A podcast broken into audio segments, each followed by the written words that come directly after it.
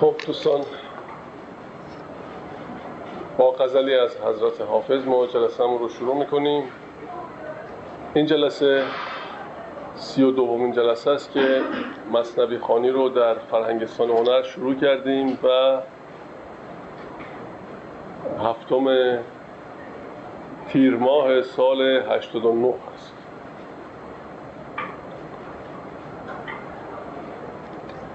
در ازل پرتو حسنت ز تجلی دم زد، در ازل پرتو حسنت ز تجلی دم زد، عشق پیدا شد و آتش به همه عالم زد.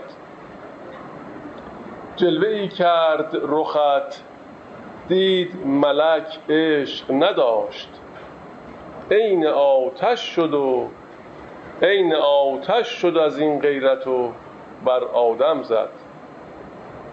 جلوه‌ای کرد رخت دید ملک عشق نداشت، این آتش شد از این غیرت و بر آدم زد.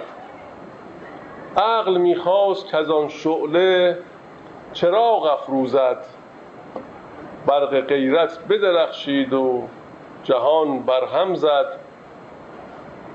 مدعی خواست که آید به تماشاگه راز، دست غیب آمد و بر سینه نامحرم زد.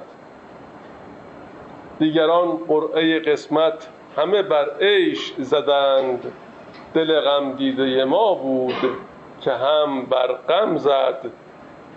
جان الوی هوس چاه زنخدان تو داشت، دست در حلقه آن زلف خمن در خم زد. حافظ آن روز طرب نامه عشق تو نوشت، که قلم بر سر اسباب دل خرم زد. بسیار عالی. در ادامه بحث سه جلسه گذشته از دفتر اول مثنوی معنوی، از موضوع تفسیر حدیثی که با هم شنیدیم این مبحث رو دنبال میکنیم.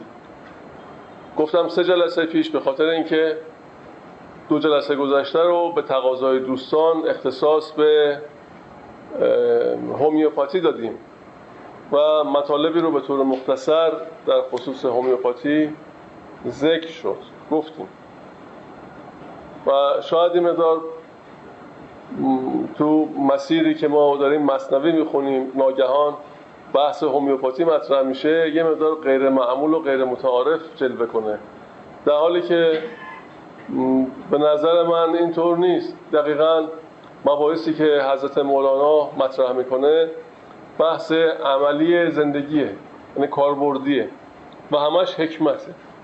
حکمت هم برای رساندن انسان به تعادل هست و این تعادل هم در روان باید باشه، هم در جسم، هم در روابط اجتماعی به طور طبیعی.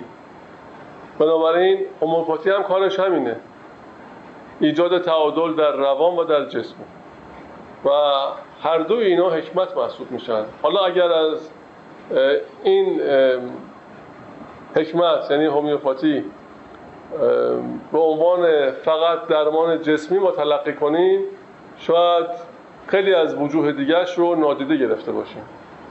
بنابراین من هیچ تفاوت تفاوت باطنی و ماهوی بین مبحث هومیوپاتی که دو جلسه مطرح شد با مطالبی که ما از حضرت مولانا میشنویم احساس نمی‌کنم. تباینی نیست، تفاوتی نیست، تضادی نیست. این ظاهر قضیه است که ممکنه متفاوت جلوه کنه، در حالی که باطنش واقعا یکیه و اتفاقا به ما نشون میده که سلام علیکم. به ما نشون میده که این تفکر موقعی که در علوم ظهور میکنه چگونه ظهور میکنه. به نظر بنده هومیوپاتی هم یکی از انواع ظهور این تفکره. فکر نکنیم که حتما باید در مشرق زمین باشه، نه. مشرق زمین شرق جغرافیایی با شرق یا غرب جغرافیایی تفاوتی نمیکنه. مهم نسبتی که انسان برقرار میکنه با عالم. این نسبت رو میتونه دانشمندی در غرب جغرافیایی با هستی برقرار کنه. این همین نسبت برقرار میشه و در واقع اون شخص شرقیه، به شرق تفکر رسیده، به نور به سلام تفکر وصل شده.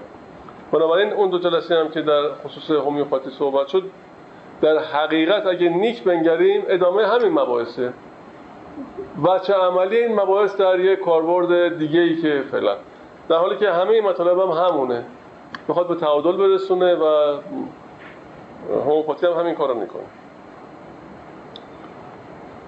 گویی که ما در داستان‌های گذشتهمون در همین بحث حکمت به داستان بیمار شدن اون کنیزک و که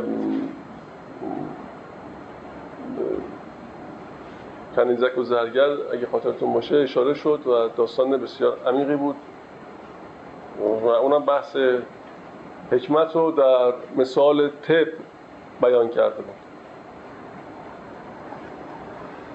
خب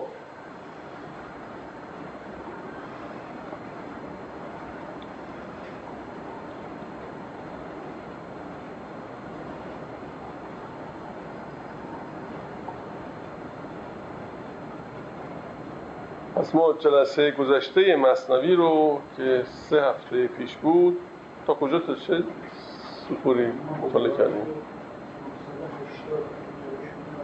بله اون شما فرق میکنم.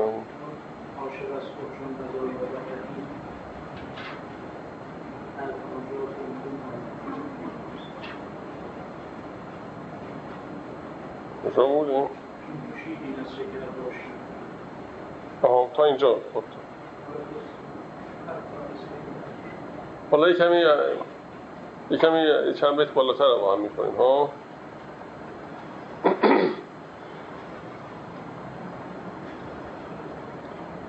از چند بیت بالاتر می‌خونیم که یه مقدار روشن‌تر بشه. باز آدمی کو می نگنجد در جهان، در سر خاری همی گردد نهان. مصطفی آمد که سازد همدمی، کلمینی یا همیرا کلمی. ای همیرا آتش اندر نه تو نعل، تاز نعل تو شود این کو لعل. این همیرا لفظ تعنیس است و جان، نام تعنیسش نهند این تازیان. لیک از تعنیس جان را باک نیست، روح را با مرد و زن اشراک نیست. از مؤنث و از مذکر برتر است، این نه آن جان است که از خشک و تر است. این نه آن جان است که افزاید زنان، یا گهی باشد چنین گاهی چنان. خوش کننده است و خوش و عین خوشی، بی خوشی نبود خوشی را مرتشی. یا بی خوشی نبود خوشی ای مرتشی. چون تو شیرین از شکر باشی، بود کان شکر گاهی ز تو غایب شود. چون شکر گردیز بسیاری وفا، پس شکر کی از شکر باشد جدا. خب حالا یک کمی بیایم این عقب‌تر کمی توضیح بدیم. در اینجا می‌فرماید انسان با اون عظمتش که در جهان هم جایی نمیگیره، میفرماید در سر خاری همی گردد نهان. یعنی اونقدر میتونه کوچک باشه که به تصور نیاد. مصطفی آمد که سازد همدمی، کلمین یا همیرا کلمی. ای همیرا آتش اندر نعل، اندر نه تو نعل، تاز نعل تو شود این کوه لعل. میخواد بفرماید که حضرت رسول حق رو در چهره حضرت عایشه میدید و اینکه میفرماند نعل در آتش نهادن یعنی بیقرار کردن و اشتیاق ایجاد کردن. اشتیاق ایجاد در من این اشتیاق رو ایجاد کن که به اون کوه جسم من، کوه به اصطلاح وجود من از آفتاب جمال او لعل بشه. یعنی یه واسطه، اینجا یه واسطه قرار میگیره، یه انسان واسطه قرار میگیره برای حق و در مرتبه ایست که به هر چه مینگره او رو مشاهده میکنه. این همیرا لفظ تعنیس است و جان، نام تعنیسش نهندین تازیان. خب میخواد بفرماید که روح اصلا یا اون جان یا اون حق متعالی از تذکیر و تعنیسه، برتر از این اموره که ما استنباط میکنیم و فرق نمیکنه. حالا ما اگر قرار باشه که مثلا ایراد بگیریم به این که چرا مثالی زدی که یک مثلا خانومی رو شما به عنوان مثال آوردی برای مشاهده حق، خب اگه آقای رو مثال بیاریم همونجوری هیچ فرق نمیکنه، چون متعالی از این اموره. تفاوتی در اینش که چی مثال بیاریم. بنابراین چون متعالی از این، هر نوع مثالی که بتونه این حقیقت رو به نحوی نازل کنه و به مخاطب انتقال بده، این درونش مستتره، هست، میتونه باشه. لیک از تعنیس جان را باک نیست، روح را با مرد و زن اشراک نیست. از مؤنث و از مذکر برتر است، این نه آن جان است که از خشک و تر است. این نه اون جان است کف زاید زنان. این خیلی متفاوته. اون جان جان جانان فرق میکنه با این جانی که ما استنباط میکنیم، این زنده بودن. یا گهی باشد چون این گاهی چنان. حالا اون جان خوش کننده است و خوش و عین خوشی، بی خوشی نبود خوشی. ای مرتشی، مرتشی کسی که رشوه میگیره. چرا میگه ای مرتش؟ چرا میگه ای رشوه گیر؟ چرا اینو میگه؟ این رشوه با رشوه‌های دیگه فرق میکنه. ما گاهی نیکی میکنیم، گاهی عملی انجام بدیم، عمل نیکی میخوایم انجام بدیم، با رشوه انجام میدیم. چه دنیایی چه آخرتی یا فرق نمیکنه. در قبالش چیزی میخوایم.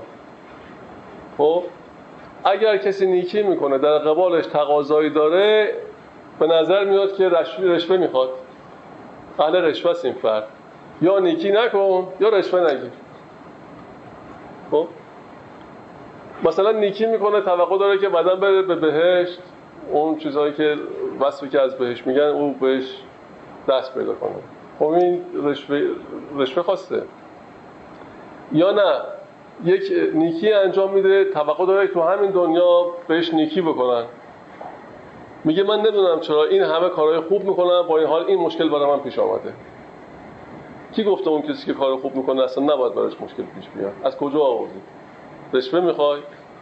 میخوای چون این کارو کردی در مقابلش یه چیزی هم دریافت بکنی؟ خب این میخواد هشدار بده که اگر کسی کار نیکی انجام میده، موقعی ارزش پیدا میکنه که هیچ گونه تقاضایی چه باطنی چه محسوس در مقابل اون نداشته باشه. هیچ تقاضایی برای هر کس، برای هر چیز، برای هر موجود، برای هر، در هر زمینه کاری انجام میده در عرف او نیکی محسوب میشه، هیچ توقعی نباید داشته باشه از هیچ کس.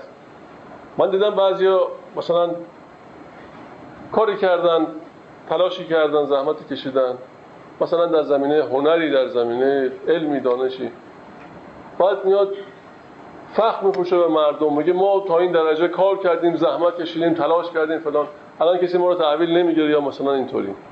میگیم خب مگه شما به خاطر اینکه تحویلت بگیرن دنبال این دانش یا هنر رفتی؟ این توقع چی؟ از کجا اومده؟ همین که این امر رو دنبال می‌کنی یعنی که خودت داری به درجاتی میرسی و روحت داره به تعالی نزدیک میشه. چی می‌خوای؟ از کی چیزی می‌خوای؟ برای برای چی؟ میخوای حتما بهت مثلا کمک بکنن، حتما تحویلت بگیرن، حتما مثلا یک نوع امتیازی برات قائل بشه محیط، جامعه یا هر کس دیگه، یا آدما یا غیر جمع یا فرد، فرق میکنه. خب اگه اینطور باشه نمیگه مرتشی. نه باشه استاد هر کاری می‌کنیم، هر کاری که انجام می‌دیم فقط صرفاً برای آیدی خودمون و واسه دل خودمون باشه. اگر بخواد به حقیقتش بریم اون کاری که انجام میدیم در واقع خودمون ارضا میشیم دیگه. باید اینطور باشه. و وقتی که این امر حاصل شد، اگر بدون توقع نتیجه باشه از طرف مقابل یا از جامعه، در اون صورت ارزشش صد چندان میشه. چرا؟ چون تمرین استقنا هم میشه. یعنی این فرد یاد بگیره و تمرین کنه فقط بتونه خیر برسونه و نیکی بکنه و در محیطش تأثیر مثبت بذاره بدون اینکه هیچ تقاضایی داشته باشه. خب بله این میشه تا اوج رسیدن یه امکان، ولی ما در جامعه خودمون وقتی جامعه میدیم که آدم ها به اوج نرسیدن و به سقف. خب حالا اونم بالاخره یه مرتبه است، درسته، اونم یه مرتبه است، یه کسی نیکی میکنه توقعی هم براش هست، ولی باید ببینیم که اون توقع اندازش چیه. مثلا فرضون توی خانواده، مثلا فرزند خانواده با پدرش دعوا کرد، خب اون که برای من عیناً تعریف کردن اینو برای من، بعد پدرش به اون یه چیزی گفته، اونم یه چیزی جوابشو داده، بعد نهایتاً این فرزند به پدر گفته یادت اون موقع که مریض بودی من مثلا برات آب آوردم، بهت کمک کردم، این کارو کردم، تو الان این رفتار چی با من میکنی؟ میخوای این دفعه مریض شد دیگه بهت کاری نداشته باشن، بهت بی‌توجه باشن؟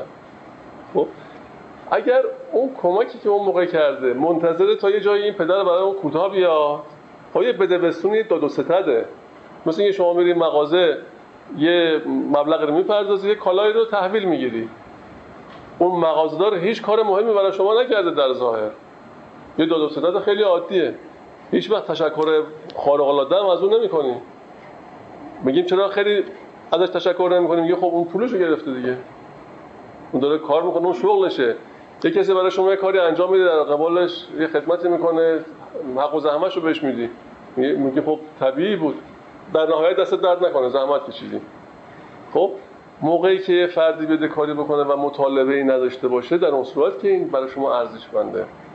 دست شما رو بگیره، گرفتاری گیر کرده در یه جایی، بدون توقع کاری انجام بده، چقدر فرق میکنه تا اینکه به منزله که اتومبیل شما خراب میشه، یه سری شخص سر میرسه و میبینه که شروع کرده مثلا کار کردن روی اتومبیل شما، بعد که حالا روشنش کرد و درست شد، میگه آقا اینقدر مثلا مبلغ به من بده، از اون مبلغی هم تصور میکردی خیلی بیشتر مطالبه میکنه. خب وقتی این مبلغ رو بهش میدی با دوستت یا با افرادی دیگه که هستی، خب میگه چی شد؟ میگه اومد اینجا، ما فکر میکردیم که میخواد به ما کمک بکنه، بعد دیدیم نه، اون فکر خودش بود، فکر جیب خودش بود، اومد این مبلغ هم از ما گرفت. در واقع کمک هم کرده، مبلغ هم گرفته، ولی برای شما چقدر ارزش داره اون کمک؟ تا اینکه یک کسی بی‌دریغ بیاد دستش هم کثیف بکنه، اتومبیل رو برای شما راه بندازه، بعد بگه مگه ممکنه مثلا مبلغی دریافت کنم، بگه در اختیار داریم، وظیفه انسانی من این کارو کردم.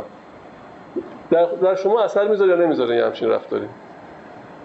در اون شعور که در به کل عالم احاطه داره چه تأثیری میتونه بگذاره؟ خب چون کل این هستی در حال داد و ستده و ما مرتب در حال اهداء هدایا هستیم به هم دیگه. اگه در مقابلش چیزی تقاضا، هدیه رو که در مقابلش مثلا براش یه گلی آوردن، یه کتابی آوردن، هدیه‌ای آوردن، بعد بگه که خب من اینو باز گرفتم، حالا این مبلغم هزینه شده، اینقدر پول تاکسی شده، اگه لطف کنی هم اینم ممنون. هدیه محسوب نمیشه اون. میگه مثلا لازم نداشتم، شما برام خود گرفتید. خب موقع این هدیه محسوب میشه که بی‌دریغ باشه، یعنی در مقابلش نخواد اون وجه رو دریافت کنه.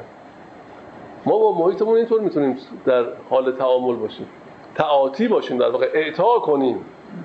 خب تعاطی میشه اعطا کرد، اعطا کنیم اونجوری که میگه شکرانه سلامت روزی تفقدی کن درویش بی‌نمار. خب این شکرانه سلامت، این زکات اون کاره، این چون سالمی موظفی که به دیگران نیکی بکنی، این وظیفته. خب اصلا تو داری زکات سلامتی تو میدی، زکات تعادل تو میدی، یه بخشش باید صرف دیگران بشه، اون چیزی که به دست میاری نه نباید همش مال خودت باشه، تو جامعه داری زندگی میکنی. نمیشه هر کاری که برای جامعه انجام بدی در مقابلش مطالباتی داشته باشی. این خیلی فعین میشه. مرتشی میگه یه رشوه خواسته، میگه اون شخصی که کاری میکنه، نیکی میکنه، این شخص گویی که رشوه خواسته این کارو انجام بده، چون در مقابلش مطالبه کرده. حالا هم میتونه تو این دنیا باشه، هم میتونه اون دنیای دیگر باشه و فکر کنه که حتما باید بهشتی در کار باشه و این شخص چون این کارو کرده حتما در بهشت اونجا براش سروسات چیدن و وارد اونجا که میشه دیگه همه فرشته ها اونجا دست به سینه واسطن که این مثلا شخص کاری انجام بده. خب این توقع زایل میکنه ارزش اون کاری که انجام شده، یعنی یک انرژی اینجا مستهلک میشه. ببین وقتی که ما کاری انجام میدیم، کار نیکی انجام میدیم، هیچ نوع توقع حتی ذهنی نداریم برای انجام اون کار، یه اتفاقی در شعور کل این هستی میفته.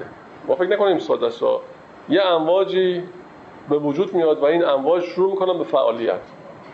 وقتی در مقابلش توقعی ایجاد میکنی، یه امواج دیگه تولید میکنی که اون موج قبلی رو خنثی میکنه، خودمون به همش میریزیم، میذاریم خرابش میکنیم.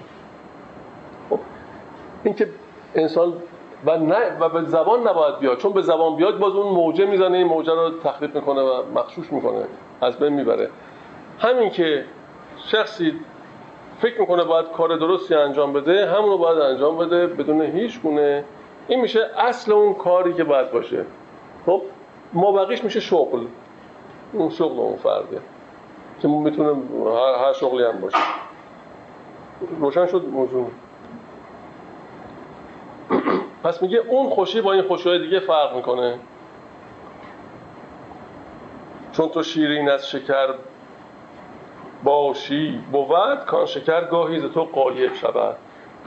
اگر شیرینی از درون نباشه، اگه شادی از درون نباشه، از چیز دیگه باشه، بله گاهی هست و گاه نیست، یه موقع هست دوام نداره. آن را که مدد از اندرون است از عالم بی مدد نترسد. خب یا چون که گل بشکفت و روی خود دید زان پس ز قبول و رد نترسد. وقتی درک کرد و فهمید دیگه براش تفاوت نمیکنه، یعنی این چشمه از درون داره میجوشه. وقتی ما متصل به چشمه جوشانیم خیلی فرق میکنه که با یه ظرفی داریم آب از جایی میکشیم تا یه گودالی توی حوضی آب در اختیار داریم. خب یه مدت بمونه فاسد میشه، خب دوام نداره، ولی اینکه جوشان باشه این حرکت موجب شفافیتشه. چون شکرگردی ز بسیاری وفا پس شکر کی از شکر باشد جدا. زهر محض است آن که باشد بی وفا هب لنا یا ربنا نعم الورا. اینجا نمیشه نعم الوفا، ولی شما چی نمیشتیم؟ نداره این بیتو. تو نسخه دیگه نوشته نعم الورا، اینجا نمیشه نعم الوفا. اگه وفا باشه اون زیاد به نظر چیز نمیاد، درست نمیاد. میفرماید زهر محض است آن که باشد بی وفا. خب چون شکرگردی ز بسیاری وفا، تو مصرع قبل میگه اگر وفا داشته باشی و اون عهد الست و اون وفا کنی، همچنان اگه تداوم داشته باشه خودت مثل شکر شیرین میشی. این وجود شکر میشه، نه اینکه بخواد از جای دیگه دریافت کنه، چون گاه هست گاه نیست. خب پس شکر کی از شکر باشد جدا. خب خود ذاتاً همیشه راحتی، همیشه آرامی، همیشه خوشی و همیشه نسبت درست با محیطت برقرار میکنی. زهر محض است آن که باشد بی وفا. بی وفایی از خصوصیات خلق دیگه، خلق انسان. میگن بعضی اخلاقشون یه جوری که مثلا نمک نشناسن، خب بعضیا نه، اگه کوچکترین کاری براشون انجام بدی واقعا میخوان جانشون رو برات بگذارن. خب اون اون کسی که توقع نداره معمولا اینجوریه. اون که متوقعه میگه خب والا خب بازم این کارو بکنه. مثلا این کسی مثلا فرض کن توی خانواده‌ای بین روابط دوستی یا هر چه یه کسی کاری برای کسی میکنه، میگه خب باید انجام میداد، همین به همین راحتی. این مثلا همسر خب باید این کارو بکنه، این فرزند باید این کارو، اون مادر یا پدر باید این کارو بکنه، اصلا تو شب آشپزی میکنه خب باید این کارو بکنه. خب بعضی اینطوری میکنن، اینطور فکر میکنن دیگه، یعنی اون ارزش اون کار رو زایل میکنن با این باید. ولی کسی ممکنه که اگر کاری برایش انجام میشه واقعا احساس میکنه که نمیتونه پاسخگو باشه، اون اون نیروی ذهنی، اون نیروی جسمی، اون چیزی که برای این فرد اختصاص پیدا کرده، انرژی که صرف شده و آزاد شده بسیار با ارزشه تو این جهت. اون میگه من اصلا قادر به پاسخگویی اون نیستم، من نمیتونم سناگوش باشم. خب میخواد اون وفای به اون حقیقت، اون عهد داشته باشه. زهر محض است آن که باشد بی وفا، حب لنا یا ربنا نعم البرا. میگه میفرماد عطا کن از برای ما نیکی خلق. این نیکی خلق یعنی یکی از خصوصیات و تجلیات این نیکی خلق وفاست. حالا این وفا انها و اقسام داره، میتونه وفای به عهد باشه اگه عهدی کرده، یا اگر محبتی میبینه به اون محبت وفا کنه، و و یا اگر از این هستی تعادلی به او رسیده وفادار او باشه.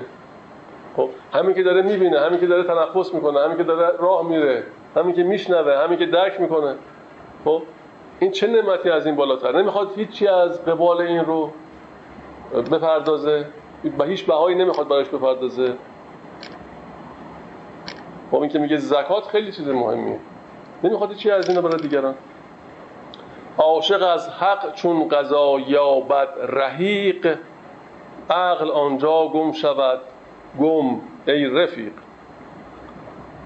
رحیق به معنی شراب خالص.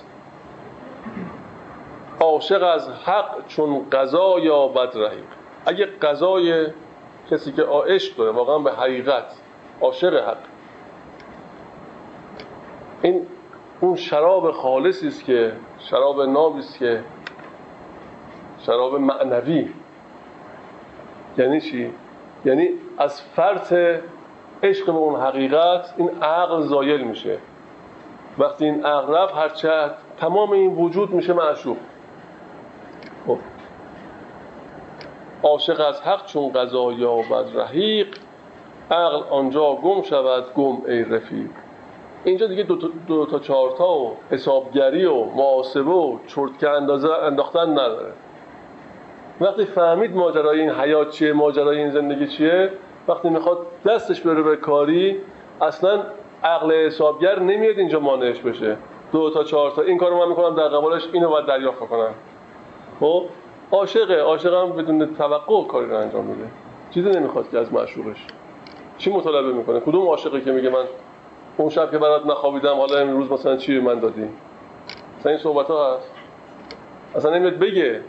اگر بگه اون معلومه که عشقی نداره، عشقش اشکال داره، همش ناله بکنه از این که مشکل که من دارم. خب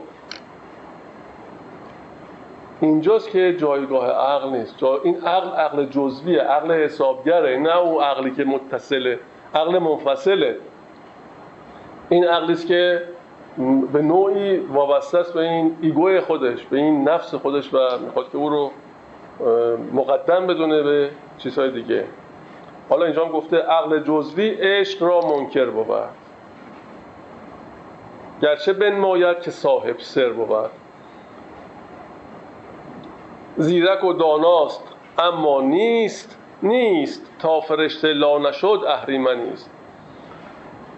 خب این عقل جزوی چیه؟ این عقل جزوی همونه که استدلال میکنه. اون عقل جزوی همینه که استدلال میکنه و واجب الوجود رو ثابت میکنه. خب ما در عمل اون ثابت کردی، در عمل خودت چقدر اون فهمیدی و چقدر بهش عمل کردی. میاد میگه درست این است و نادرست این است، تفسیر میکنه، تبیین میکنه، از هر کسی هم بهتر، ولی موقعی که به عمل میرسه هیچ خبری نیست. عقل جزوی مگر اینکه عشق باشه، مگر اینکه این عقل جزوی کنار زده بشه به خاطر فرط محبت. موقعی که محبت زیاد میشه این حالت ایجاد میشه. اول ارادت، ارادت گرایش مفرطه، گرایش که مفرد شد تبدیل میشه به محبت، محبت که مفرد شد تبدیل میشه به عشق. خب و اینجا جایگاه عقل نیست، جایگاه محاسبات عقلانی، عقل جزوی نیست، جایگاهی نیست که بخوایم ما چرتکه دست بگیریم محاسبه کنیم که این کاری که انجام میدیم در مقابل این در مقابل اون. خب این جایگاه متفاوته. زیرک و داناست اما نیست، نیست تا فرشته لا نشد اهریمنیست. این فرشته همون عقل جزویه، همون عقل ملکه، ملک میشه فرشته. خب یا ملکه یا اهریمن. اگر اون عقل جزوی کنار زده نشه، یعنی اون خصوصیات این ایگوی انسان کنار زده نشه، تبدیل میشه به اهرمن. همون عقل جزوی همون خودش اهرمنه. ما نمونه‌هاش هم مشاهده می‌کنیم همیشه. ده.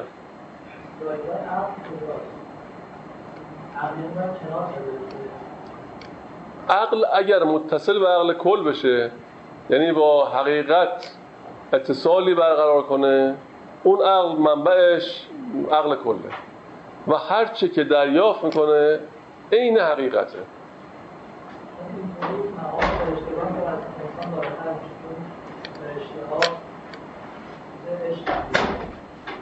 بله. انسان عقل هم داره شده و فرشته هم تو انسان داره. نه اون این ببین عقل مراتب داره. اون عقل، یکی یکیش عقل معاش، همین عقلی که ما امور زندگی رو باش اداره میکنیم، همین عقلی که علوم و دانش‌های روزانه و روزمره رو، تکنولوژی رو باش میچرخونیم و تمام علوم مختلف اجتماعی غیر غیر تکنولوژیک، اینا میشه تابع عقل معاشه و اینا جزء تقسیم بندی‌های عقل جزوی قرار میگیره. اینا همش عقل جزویه برای اداره زندگی و حیات این دنیاست. خب ولی یه موقع هستش که این عقل متصل میشه به اون عقل کل، اون دیگه نسبتش عوض، اصلا همه چی عوض میشه. اونجا که راجع به نفی عقل صحبت میشه در سخنان حکمای ما، مرادشون عقل جزویه که میگه نفیش بکنه. خب چون حسابگره میخواد که و تو حسابگری هم همه چیز درست در نمیاد و اونجایی که تایید میکنه اون اتصال به عقل کله و مرتبهش متفاوت میشه، بالکل متفاوت میشه. بنابراین وقتی گفته میشه عقل، باید ببینیم که مراد کدوم عقله، عقل جزویه یا عقل به تعبیری منفصله یا عقل جزوی یا عقل متصل. بله این دیگه اصلا میشه خود عشق دیگه. در اونجا اون اتصال که برقرار شده اصلا از طریق عشق ممکنه، از طریق عقل جزوی ممکن نیست اون اتصال برقرار شه. اتصال عقل جزوی به عقل کلی از طریق عشق، یعنی علم، علم حضوره، حضور دل و علم کسبی دیگه اینجا نیست، کاربرد نداره. او به قول و فعل یار ما بود، چون به حکم حال آیی لا بود. یعنی همون عقل جزوی خب به حکم و فعل تو عملی که انجام میده، کاری که انجام میده، خب یار ماست، به عقل معاش، چون به حکم حال آیی لا بود. وقتی که به اون مرتبه میرسه دیگه جوابگو نیست. اون حال، حالی که قبلا راجبش صحبت کردیم، گفتیم مفصلا صحبت کردیم، اون نسبت که برقرار میشه، اون حال که ایجاد میشه، در اون صورت این عقل پاسخگو نیست. خب لا بود، اون جاش اونجا، جایگاهش اونجا نیست، مرتبهش اونجا نیست. لا بود چون او نشد از هست نیست، چون که توأن لا نشد کرهن بسیست. اصلا اگه انسان واقعا اینو متوجه بشه و توأن و طاعتاً لا نشه، این عالم او رو از روی کراهت و از روی بیمیلی لا میکنه. و چه بهتر که خود فرد اینو درک بکنه و بپذیره و اون نفسش، نفس که تعبیر ایگوش میشه، اون رو کمرنگش کنه تا شرایط و زمانه و روزگار او رو به نیستی نکشونه. نه. یا انسان متوجه میشه یا متوجه نمیشه. اگه متوجه بشه دنیا باش کاری نداره، اگه متوجه نشه و دنیا بخواد متوجهش کنه، یا خوابه باید بیدارش کرد، تلنگر بهش بزنی بیدار شد شد کسی باش کاری نداره. که میگم آهسته میگم بلند شد بلند شد، ولی اگه بلند نشد اون وقت این تلنگر تبدیل میشه به ضربات شدیدتر و هر چقدر که شدیدتر بشه خواست اون فرد دیگه شدید شده. فکر نکنیم که از جای دیگه اومده، اونم یه رحمت توش هست، اونم یک حکمت توش هست، بازم به نفع خودمون فرده. ما از زندگی سیلی میخوریم بیدار نمیشیم، سیلی بعدی پشت سرش میاد، بعد میگیم چرا اینجوری شد. خب در حالی که اگر بیدار بشیم، اگه متوجه بشیم، دیگه اون دومی رو بعدی‌ها رو نیاز نداریم. و اینجا میگه ببین چون که توأن لا نشد کرهن بسیج، از روی کراهت، بیمیلی، عدم تمایل. بسیار خوب، حالا براش میاد دیگه، همینجور میرسه. جان کمال است و ندای او کمال، مصطفی گویان ارهنا یا بلال، ای بلال افراز بانگ سلسلت، زان دمی کندر دمیدم در دلت، زان دمی کندر دمیدم در دلت، زان دمی کادم از آن مدهوش گشت، هوش اهل آسمان بیهوش گشت، مصطفی بیخیش شد زان خوب صوت، شد نمازش در شب تعریس فوت، سر از آن خواب مبارک بر نداشت، تا نماز صبحدم آمد به چاشت، تا آفتاب زد در شب تعریس، پیش آن عروس یافت جان پاک ایشان دست بوس، عشق و جان هر دو نهانند و ستیر، عشق و جان هر دو نهانند و ستیر، گر عروسش خواندم عیبی مگیر. خب حالا حضرت مولانا اینجا داستان حضرت رسول رو مثال میزنه. اول میگه جان کمال است و ندای او کمال، اصلا ذاتش اینه، ذات جان کماله، کمال در همه چیز. مصطفی گویان ارهنا یا بلال، میگه حضرت رسول وقتی که بلال میخوند خیلی تحت تاثیر قرار میگیره، وقتی که اذان میگفت میخوند به شدت میگن تحت تاثیر قرار میگیره و از خود بیخود میشد. خب اینجا اولا صوت، یه نکته‌ای که اینجا میفرماید زان خوب صوت، صوت خوب یک نعمت بسیار بزرگه و یک خصوصیتی درش هست که اگر صاحب صوت او رو درک بکنه میتونه با ارتعاشات اون عالمی که اون صوت رو ایجاد کرده هماهنگ بشه، با اون شعور شکی بشه. و این هم نکته بسیار مهمی، این صوت ما همه میشنویم، همه جا هم هست. صوت دو بچه عمده داره، همه صوت ها همینجورن. وقتی تبدیل میشه به صوت موسیقی، این صوت یک ویژگی خیلی خاص پیدا میکنه، چون هر نوع موسیقی تالی داره در این عالم. و اگر این موسیقی یا این صوت درست باشه یعنی که به اون شعور متصل شده. معمولا دو بچشه که فیزیک صوته، یکی شعور صوته. فیزیک صوت همون ارتعاشاتی است که ما برامون قابل لمسه و اون رو با دستگاه میتونیم ثبتش کنیم، نوع خصوصیاتش رو بررسی بکنیم، هم فرکانسش رو، هم طول موجش رو، هم شدتش رو، هم تمام خواصی که میتونه به صوت مترتب باشه. برای کسانی که فیزیک صوت کار کردن اونها قابل اندازه‌گیری و قابل تبیینه. خب فیزیک صوت یه بحث، همچنان که جسم انسان یه ویژگی‌هایی داره. وقتی که میان تشریح میکنیم میبینیم که از اجزای تشکیل شده، بعد میرسیم به سلول، بعد بررسی میکنیم سیستم‌های مختلف که در این جسم هست. این یه بحث بسیار خوب. یه بخش هم هست که اون جانه، اون روحه، اون شعوری که به صوت حاکمه یا به هر موجودی حاکمه یا به ما حاکمه. خب اگه این روح در وجود ما نباشه این جسم که معطل میفته دیگه، یه گوشه‌ای میفته و به سرعت هم رو به آتروفی میره دیگه، آتروفی مثبت و تمام میشه. خب یعنی میشه جزء همین خاک. پس اون شعوری که اینو داره میچرخونه و میگردونه و اداره میکنه و تمام خصوصیاتی که به عنوان جاندار تلقی میشه در او ایجاد میکنه. هم میگیم جانداره، بعد میگن بی جان افتاد. خب یعنی شد مثل بقیه معدنی ها. در صوت هم همین ویژگی هست. در صوت هم فیزیکش رو ما عموما تماس داریم و قابل اندازه‌گیری و قابل بررسیه، ولی اون فیزیک بدون شعور مرده است، مثل جسده، فایده‌ای نداره. از همچنان که از جسد چیزی برنمیاد، از اون فیزیک صوت هم چیزی برنمیاد.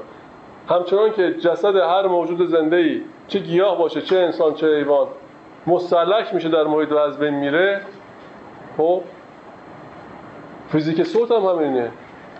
ظاهر صوت و فیزیک صوت در عالم مستهلک میشه، از بین میره دیگه، تبدیل میشه.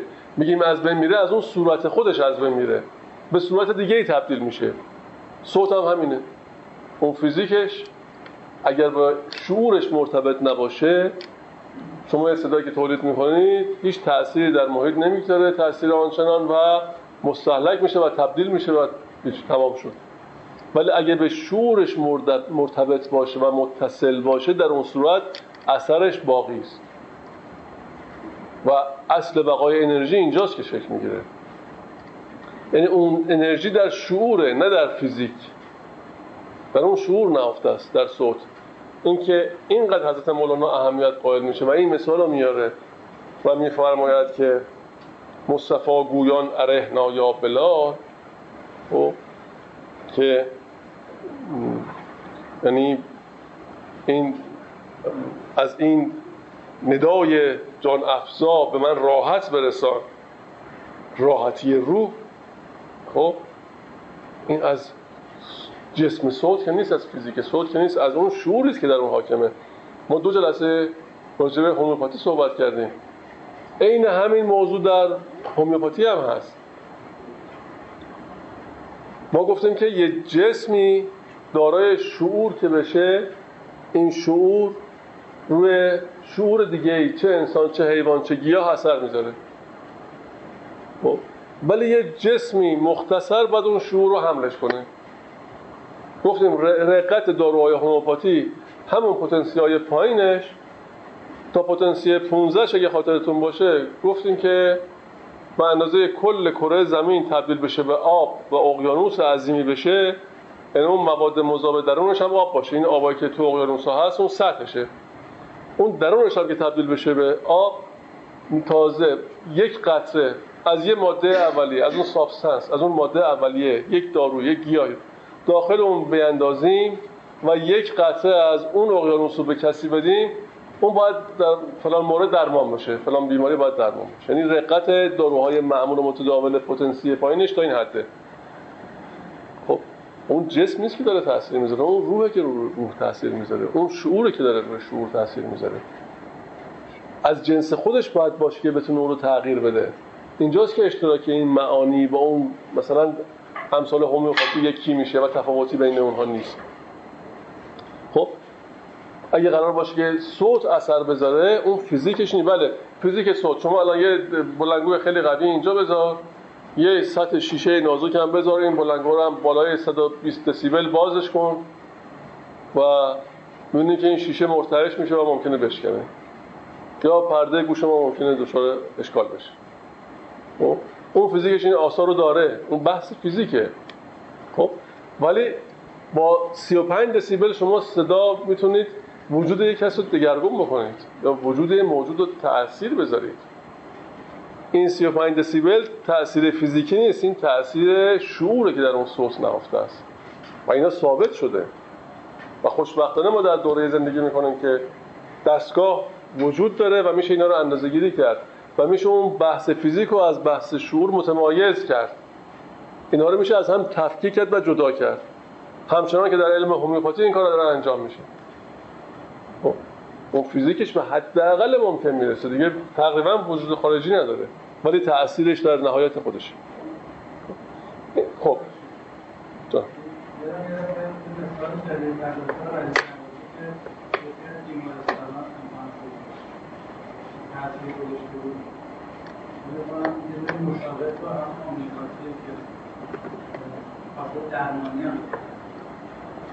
بله، حالا دیگه من نخواستم وارد این بحث بشم، ولی بله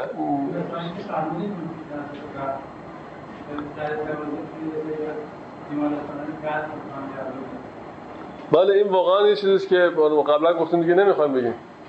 موسیقی میتونه در درمان بیماری‌های جسمی مؤثر، در جسم میتونه مؤثر باشه دیگه، این ثابت شده، ما اینو خودمون آزمایش کردیم و نتیجهش هم دیدیم. در مورد بیماری‌های قلبی کسانی که بایپاس کردن قلبشون رو آزمایش کردیم و معمولا کسی که بایپاس میکنه اون از بیهوشی که در میاد تا مدتی اون اعمال حیاتی بدن اون فرد از طریق دستگاه اداره میشه، مثل تنفس، مثل فشار خون و غیره و غیره. خب تا اینکه این بدن کم کم کم کم بتونه به تعادل خودش برسه و دستگاه رو از او جدا میکنه. ما این آزمایش رو انجام دادیم رو بیمارهای قلبی، تعداد زیادی، ده‌ها نمونه که الان خاطرم نیست، سی و پنج نفر چند نفر، و به محض اینکه شما موسیقی رو میذاشتی نیاز به دستگاه نداشت، تمام علائم حیاتی به حد تعادل میرسید. و نظرمون این بود که رو جسم مطالعه کنیم نه روی روان، چون رو روان خیلی کار شده، اونم کار شده، کار کردیم، خود بندم زیاد کار کردم بحث روان روانشناسیش کار شده، کار علمی شده، تحقیق علمی شده، ولی رو جسم می‌خواستم ببینیم که رو ترکیبات خون چه تأثیری داره، این موسیقی آیا میتونه ترکیبات خون رو تغییر بده.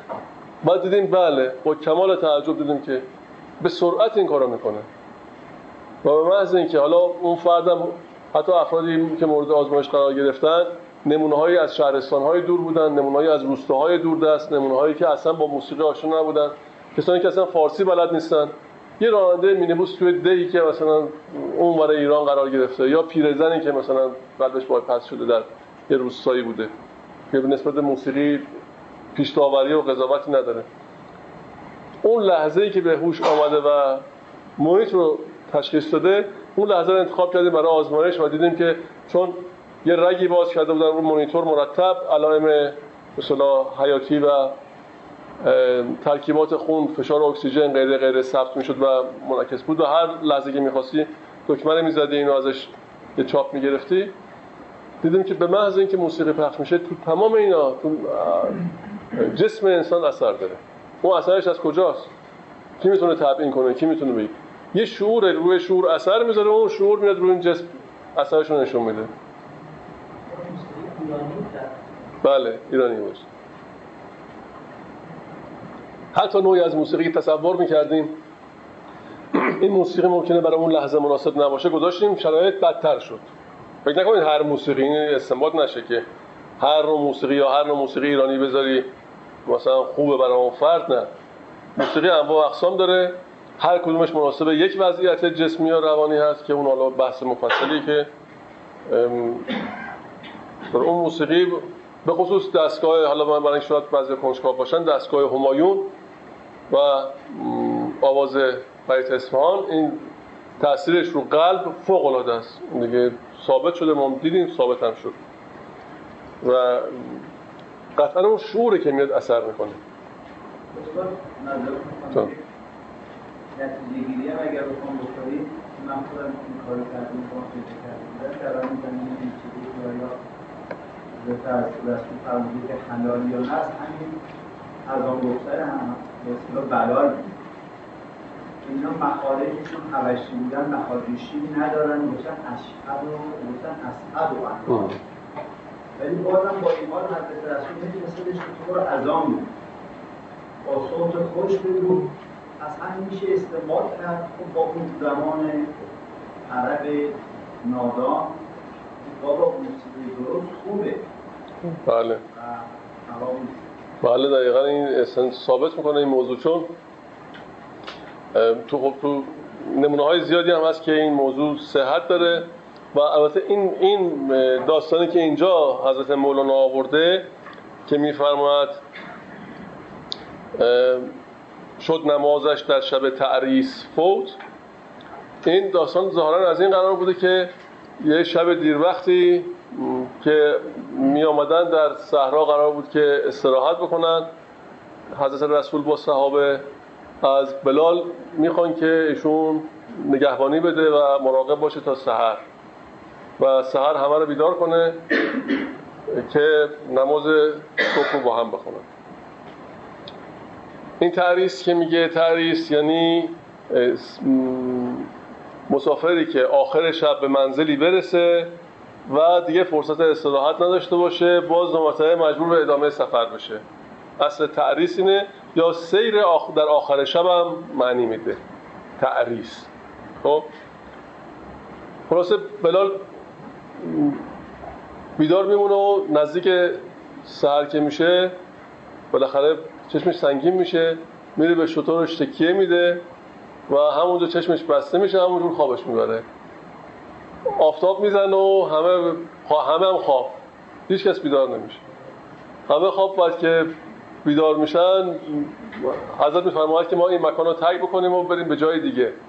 حالا تفاسیر مختلف هست که چرا اون مکان رو ترک میرن در جای دیگه و حضرت میفرماید که خب اینجا ما نماز میخونیم، که میگن اگه نمازی فوت شد اینجا قضاش رو بخونیم از این موضوع.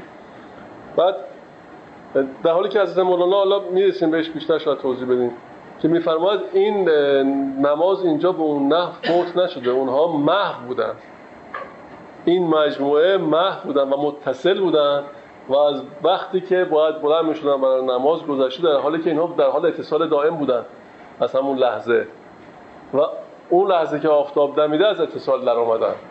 خب حقیقتش این بوده، نه اینکه نماز فوت شده. پس اینجا میفرماد ای بلال افراز بانگ سلسلت، زان دمی کندر دمی دم در دلت. اون دمی که همون شعوری که من به تو انتقال دادم، از همون دم، از همون شعور منعکس کن تو این صوت. اینجا دقت کنید، اینجا به کار کسانی که علاقمند موسیقی هم هستن میاد این مبحث. ای بلال افراز بانگ سلسله، زان دمی کندر دمیدم در دلت. این اون شعوری که من از شعور کل گرفتم و به تو انتقال دادم، از همون شعور منعکس کن که ما دگرگون بشیم و بی خود بشیم از خود. زان دمی کادم از آن مدهوش گشت، هوش اهل آسمان بیهوش گشت. مصطفی بیخیش شد زان خوب صوت، شد نمازش در شب تعریس فوت. سر از آن خواب مبارک بر نداشت، تا نماز صبح دم آمد به چاشت. چاشتم که بهر از روز که میگذره، معمولا آفتاب که میاد اون ساعت، و گفتیم قضایی که مربوط به اون ساعت روز هم میشه، اون هم تحت عنوان چاشت معروفه، گفته میشه. هنوز بعضی از شهرستانا میگن، تو ایران نمیدونم، ما که نمیشنویم. در شب تعریس پیش آن عروس، یافت جان پاک ایشان دست بوس. حالا ببین اینجا تعریس رو با عروس اینجا آورده، چه ذوقی به خرج داده. در شب تعریس پیش آن عروس، یافت جان پاک ایشان دست بوس. یعنی اینا در اتصال بودن، یعنی ارتباط برقرار بود، اینا در محو بودن، در حالت متصل بودن تا صبح. عشق و جان هر دو نهانند و ستیر. مراد حضرت مولانا از عشق و جان در جاهای مختلف که آمده، خود حضرت حق یه جاهای این هست. عشق و جان هر دو نهانند و ستیر، گر عروسش خواندم عیبی مگی. میگه اگر من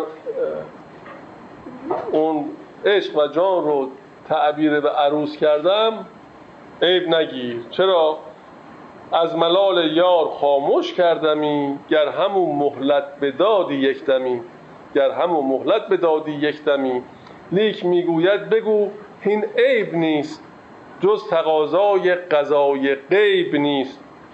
عیب باشد کو نبیند جز که عیب، عیب باشد کو نبیند جز که عیب، عیب کی بیند روان پاک غیب. اینجا میخواد بفرماید که هیچ چیزی تو این عالم عیبی بهش نیست و ایرادی نیست، همه چیز در نهایت تعادل و درستی درست و طراحی شده. ذات حق هیچ عیبی بهش نیست، او منزه از تمام عیوب. حتی در این ابیات حضرت مولانا میخواد بفرماید تمام خلق، تمام مخلوقات، تمام این عالم هم عاری از عیبند و همشون در حد تعادلند. عیب باشد خون نبیند جز که عیب، یعنی اون که عیب میبینه این خودش، خود این موضوع عیبه. عیب کی بیند روان پاک غیب، عیب شد نسبت به مخلوق جهول. پس این نسبته، نه به نسبت با خداوند قبول. به نسبت انسان عیب محسوب میشه یه چیزایی، به نسبت حق نه. کفر هم نسبت به خالق حکمت است، کفر هم نسبت به خالق حکمت است. چون به ما نسبت کنی کفر آفت است. ور یکی عیبی بود با صد صفات، بر مثال چوب باشد در نبات. در ترازو هر دو را یکسان کشند، زان که آن هر دو چو جسم و جان خوشند یا خشند.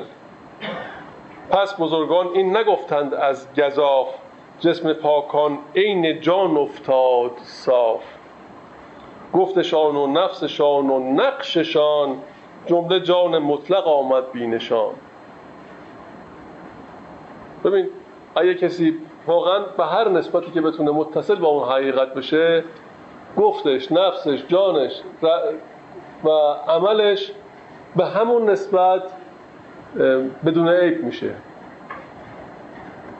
هر چقدر که ما از این نفس خودمون کنده بشیم، از رنگ خودمون جدا بشیم و با اون بیرنگی حقیقت این هستی نزدیک بشیم، به همون نسبت میفرماید گفتشان و نفسشان و نقششان، هر چی که انجام میدیم به همون نسبت متعادل میشه. گاهی ما تلاش میکنیم برای اینکه یه چیزی رو متعادل کنیم، مثلا رفتارمون رو متعادل کنیم، روش کار میکنیم که رفتارمون متعادل بشه، در مثلا ارتباط با جمع، ارتباط با دوستامون یا افراد دیگه. خب این تلاش خوبه، ولی این تلاش ممکن نتیجه‌ای نداره. چرا؟ همواره ما در موقعیت‌های قرار می‌گیریم که قبلا تجربهش نکردیم و باید اون لحظه یه واکنشی و یه عملی انجام بدیم که اون واکنش و اون عمل باید مال اون لحظه باشه. خب یعنی اون لحظه فی‌البداهه باید به وجود بیاد دیگه. حالا اگر ما طبق مثلا اون عقل جزوی اینا رو یاد گرفته باشیم، یعنی تحصیل کرده باشیم که چگونه عمل کنیم، اون لحظه با این موردی که ناشناخته است و قبلا روش تجربه نداریم مواجه میشیم، نمیدونیم باید چیکار کنیم، خطا میکنیم. ولی اگر ما روش دیگه رو پیش بگیریم، بگیم بیام این شعوری که به ما حاکمه، این درون ما، این شخصیت حقیقی ما، اون رو ما به تعادل برسونیم، به این ظاهرش هم کار نداریم. اون باطن وقتی متعادل شد، هر چی ازش سر بزنه طبیعتاً متعادله. خب دیگه نیاز به زحمت کشیدن نیستش که این همه تلاش کن مورد به مورد بخوای یاد بگیری، نمی اصلا غیر ممکنه. وقتی که شما یه سیستم دستت اومد و اون سیستم درست شد، بقیه اجزایش هم درسته دیگه. اون کل که درست شد، جزش هم درست. ما به جای این تلاش کنیم بریم به جزئیات، از طریق جزء بخوایم این کل رو تغییر بدیم، یه بار هم بریم به این کل، این کل رو متعادلش کنیم. خب با روش هایی که تو این مثنوی هم فراوان آمده، در واقع روشاش روش های سلبیه، روش های ایجابی نیست، روش هایی که اجتناب باید بکنیم، نه روشی که بخوام بریم پیش پیدا بکنیم. وقتی که ما بخوایم به تعادل برسیم، نباید دنبال این باشیم که چگونه به تعادل میرسیم، باید دنبال این باشیم که از یه چیزایی اجتناب کنیم که ما رو از تعادل در میاره. کار خیلی ساده تر میشه. وقتی شما قراره که اون چیزایی که وجود تو از تعادل در میاره اجتناب کنی، خب ذاتت که متعادله دیگه، خلقتت که تعادل توش بوده، یه چیزایی آمده اینو از تعادل در آورده. ببین یه آینه اینجاست، آینه اصلش که آینه است، میخوای خودت توش ببینی میبینی غبار گرفته یا بخار گرفته. اصل آینه‌ای که لازم نیست تغییر بدی، این غبار یا بخار رو پاک کن، تمام میشه دیگه.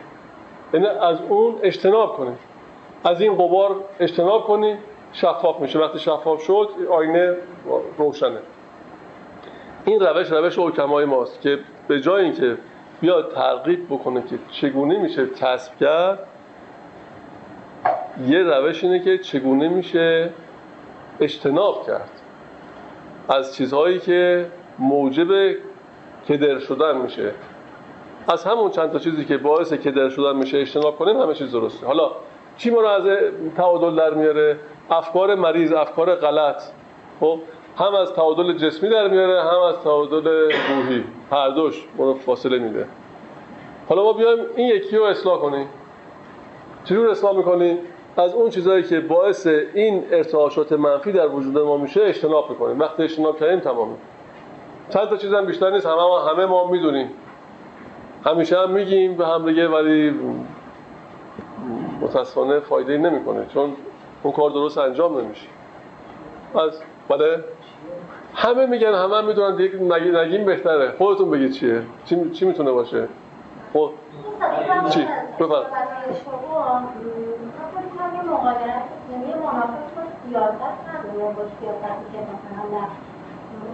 معلومات خارجی داشتن وقت با اشخاص مختلف، چه بسیار آدمایی که اصلا خودشون کار نمی‌کنن، اون کلا نمی‌بینن، اصلا زندگیشون خلاصه شده در یه چیز خیلی کوچیک، مثلا همون جلو رو می‌بینن، فقط با اصلا نمی‌بینن و دنیاشون هم خیلی کوچیکه.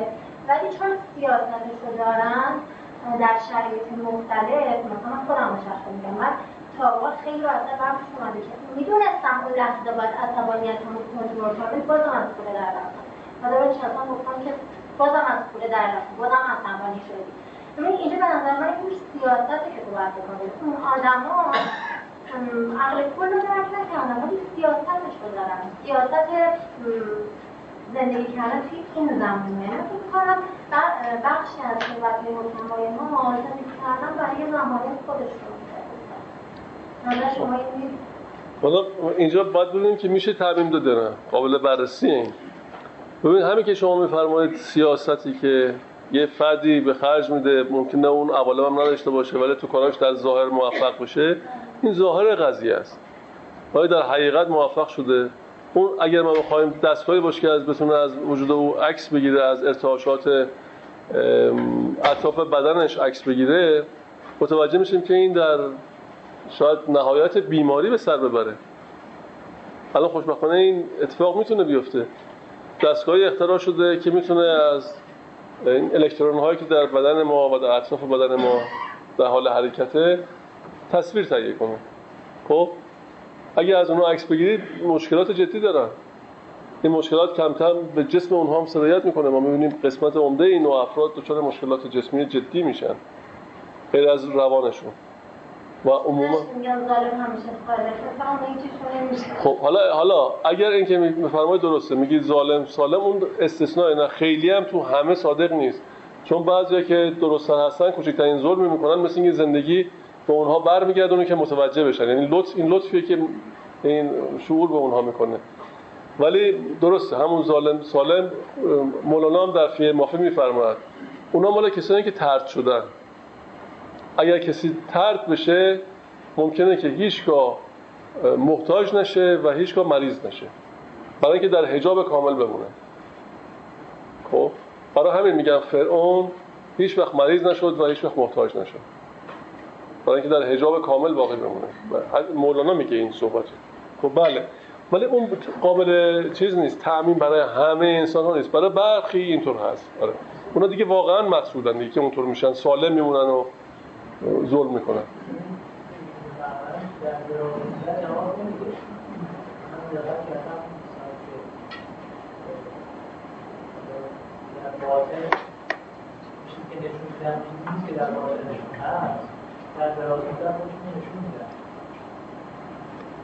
بله خب در دراز مدت واقعا معلوم میشه.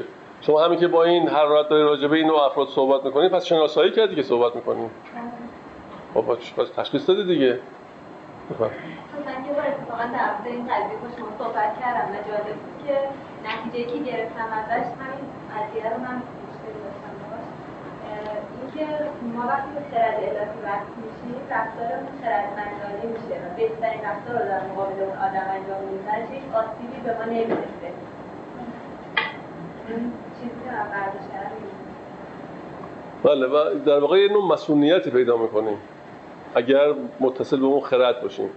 در غیر این صورت همواره باید درگیر این سیاست ها باشیم که اشاره کردید. این خیلی به انسان لطمه میزنه و اونو از آرامش خارج میکنه. ذهن انسان وقتی که آرامش نداشته باشه دنیا براش جهنمه دیگه، فایده نداره. ذهن باید طوری آرام باشه که هر لحظه در هر مکانی هست در اونجا حضور داشته باشه، نه در جای دیگه. ولی میبینید بعضیا با همین کلاف سردرگمی که برای خودشون درست میکنن و به دور خودشون میتنن، این گره های زیاد رو ایجاد میکنن در اطراف خودشون. این اشخاص حتی خواب راحتی ندارن، حتی نه تو خواب مشکلات جدی دارن، اصلا نمیخوابن و همواره در گیرودار این افکار و چیزهایی که خودشون برای خودشون ساختن هست و اونم نوعی سختی که خود این افراد برای خودشون درست میکنن. ولی مهمترین حسن اون یکی روش، روشی که انسان کلش رو به تعادل برسونه و اجزای به صدا رفتاری و گفتاریش هم متعادل میشه، اینه که خود فرد به آرامش میرسه و تکلیفش با همه چیز روشنه. این آرامش هم از این جهت که با هر چه غیر ناشناخته هم مواجه بشه یه اطمینان درونی پیدا میکنه، میدونه که این شعور به او کمک میکنه و اون رو مصون میکنه از گیرودارهایی که بهش صدمه برسونه و تقریبا در دراز مدت که حساب بکنی می‌بینی که به تعادل نسبی داره زندگی میکنه و مشکل زیادی نداره. و اینم شاید ما مثلا فرض کن با تجربه زیاد بتونیم درک بکنیم که مسئله مسئله امکانات اجتماعی و اقتصادی و غیره نیست. این آرامش به اینا وابسته نیست واقعا. ما گاهی اینا رو موکول میکنیم به داشتن امتیازات اجتماعی یا اقتصادی که بتونیم به آرامش برسیم. آرامش، داشتن آرامش و رضایت یه امریست درونیه، اصلا بیرونی نیست. حتی بعضی هستن فقیرن، مریضن، از نگاه عرف که نگاه میکنیم بدبخت و بینوان و بیچارن، ولی ممکنه هم اینا واقعا احساس آرامش بکنن و از اشخاصی که هم سلامت دارن هم امکانات اقتصادی زیادی دارن واقعا در حقیقت درست‌تر زندگی بکنن و سالم‌تر زندگی کنن و آرامش بیشتر داشته باشن. نمونهش شما به هندوستان که میری این نمونه ها رو فراوون میبینید. خب چون نوع تعلیماتشون با تعلیمات جای دیگه فرق میکنه، اعتقادشون قلبیه. یه شخصی که کاملا فقیره، حتی ممکنه مریض هم باشه، ولی در نهایت آسایش و آرامش به سر میبره، در نهایت رضایت. هر کس که باشه، حتی یه خورده نمیدونم درکش هم از این امور کمتر باشه، وقتی مواجه میشه تحت تاثیر این آرامش قرار میگیره. و عموما کسانی که از جاهای دیگه دنیا به این سرزمین میرن واقعا تحت تاثیر قرار میگیرن و بیان میکنن. یعنی انسان ها در نهایت سادگی و گاهی فقر مطلق زندگی میکنه، ولی انقدر رضایت داره از زندگیش که انسان شرمنده میشه از شرایط خودش. بفرمایید.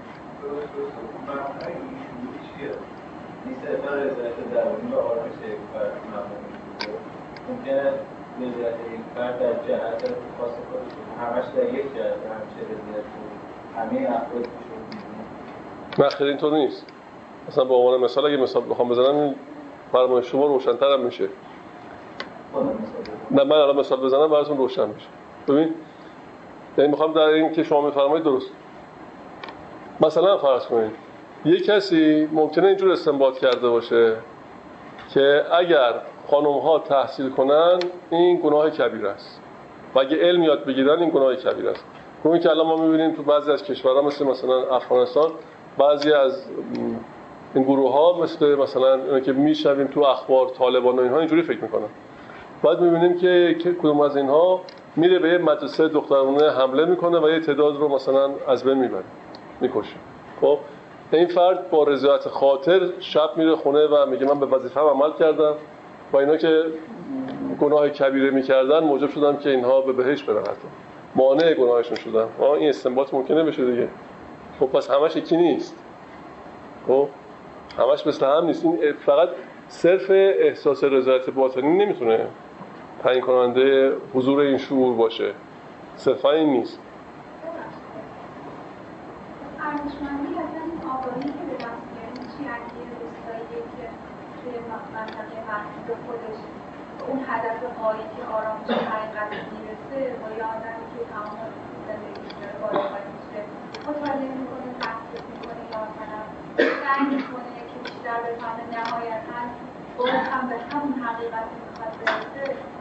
ارزشمندی طوری که طی میکنی کجاست اصلا؟ یعنی آره این ارزش‌ها رو ما برای خودمون رقم زدیم طی تاریخ. ببین اینجا توی این قسمت‌های قبلی یه اشاره‌ای کرد. این که میگه نسبت مهمه. این می... این گفته بود چی؟ یه جایی گفته بود که نسبت با نسبت به عیب شد نسبت به مخلوق جهور، عیب شد نسبت به مخلوق جهور، نی به نسبت با خداوند قبول. ببین ما دو بچه این قضیه رو باید ببینیم. یکی ارزش‌هایی که ما تا یه تاریخ برای خودمون دست و پا کردیم و درست کردیم و من میخوام از طریق این ارزش‌ها هویتی پیدا کنیم. و این هویت ممکنه که حقیقی نباشه. توی جامعه میگن اگر کسی مثلا فرض کنیم مدارج رو طی کنه، این کارو بکنه، اون کارو بکنه، این مدرک رو بگیره، دانشگاه رو بره، تو این رشته قبول بشه، این مثلا خیلی مهمه.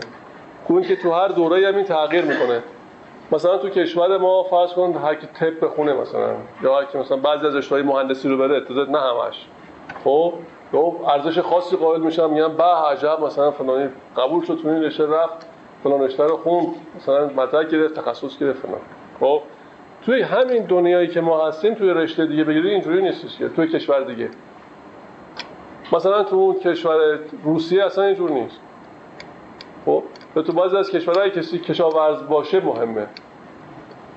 اهمیتش در تولید مثلا فرض کن مثلا میگم محصولات کشاورزی و یه چیز دیگه است. حالا کدوم یکی از اینا درسته؟ این چیزی که ما این اعتباریه اما اصلا این نه. ما مثلا این سر ارفان این که تو فرض می‌کنی از یه شروع تا خودت بشینی تو کلا به اون حقیقت تو یه آدمی که اصلا نیاز نیست این کارو کنه به خاطر محصول خودش. خب حالا حالا میدونید چرا اینجور نیاز هست یا نیست؟ ببینید ما وقتی که مولانا میفرماید آنچه شد اشکسته سازندش درست، هرچی شکست میخوان درستش کنن. آنچه شد اشکسته سازندش درست، آنچه گم شد میکنندش بازجست. خب در تعلیمات اجتماعی یک قومی ممکنه عین این معانی و مطالبی که ما الان داریم اینجا میخونیم و زحمت میکشیم و وقت براش میگذاریم و میریم و میایم و بحث میکنیم و به نتیجه برسیم و نرسیم که معلوم نیست، که یه ذره‌شو بتونیم عمل کنیم. خب در یه جای دیگه اصلا تو همین معانی داره زندگی میکنه، اصلا به زبونم نمیاره، اصلا نمیدونه. خب این گمگشته ما ما از دست دادیم اینا رو. خب گمگشتیم، مجبوریم بشینیم توی همچین جلساتی اینا رو بازجست بکنیم، نه اینکه برگردیم. بازجست باید بشه. تو فل همون فلان روستا اون شخصی داره عمل میکنه به این چیزا، خب نیاز به این مطالب نداره که. برای چی بشینه زحمت بکشه همون کاری که داره انجام میده هی راجبش حرف بزنه؟ خب اگر بخواد صحبت کنه برای ترغیب دیگرانه. اینجا میشه در اون صورت میشه قول پس از فعل. اگه کلامه بگه این قول پس از فعله، داره بهش عمل میکنه، باش زندگی میکنه، راجبش صحبت میکنه. یه مادری موقعی که بچهش مثلا خطری براش پیش بیاد جانش هم میده، خب وقتی این کارو میکنه بعد راجب عشق صحبت میکنه، حق صحبت کردن داره. یکی از دیگه هم میخواد راجبش صحبت کنه که هنوز عاشق نشده. این خیلی متفاوته، اون تجربه نکرده. ما در شرایطی که هستیم این معانی رو ازشون فاصله گرفتیم و بیگانه شدیم و از کفمون رفته، سرگشته شدیم. حالا داریم بازجست میکنیم، انقدرم خطا میکنیم، انقدرم راههای کج و راست میریم تا بالاخره ببینیم ماجرا چیه، کمی خودمون رو اصلاح کنیم. چون بالاخره تو این دنیایی که آمدیم، تو این قالب جسمی که آمدیم، اینجا رو باید ترک کنیم. میدونیم که شاید هم نمیدونیم. اینجا جای ما نیست. اینجا اومدیم مثل یه پیشنیک، اومدیم بعد سریع جمع کنیم بریم. اینجا جای ما نیست که. جای ما جای دیگه است. حالا چی می‌خوایم از این پیشنیک ببریم بعد ببینیم. خب یه موقع یادمون میره که اومدیم اینجا، باید برگردیم. یه جوری رفتار می‌کنیم که اصلا به پیشنیک نمی‌خوره. مثل اینکه رفتی اونجا مثلا سیتیزن شدی. توی جایی. حالا اصلی که میشه رعد و برق و بارون و فلان و تاریکی و دد و دام و اینها، باید بر... خوفه باید برگردیم. ولی موقعی که قفلت میکنی اونجا رتل اقامت گزیدی و یاد درختی که ماجرا چیه، صدمش هم بعدش میخوریم. ما الان اومدیم گم شدیم، واقعا گم کردیم، فراموش کردیم، نمیدونیم ماجرا چیه. یه چیزایی بوده از دستمون رفته. میفرماید ناله حافظ این همه آخر به هرزه نیست. هم حدیثی عجیب و قصه‌ای غریب هست. آخه یه چیزی هست. ما میخوام ببینیم اون چیز تا اندازه‌ای که بس اون اجازه میده، تا اندازه‌ای که درک می‌کنی ببینیم چیه. اگر هم درک کردیم تا اونجایی که امکان داره بهش عمل کنیم.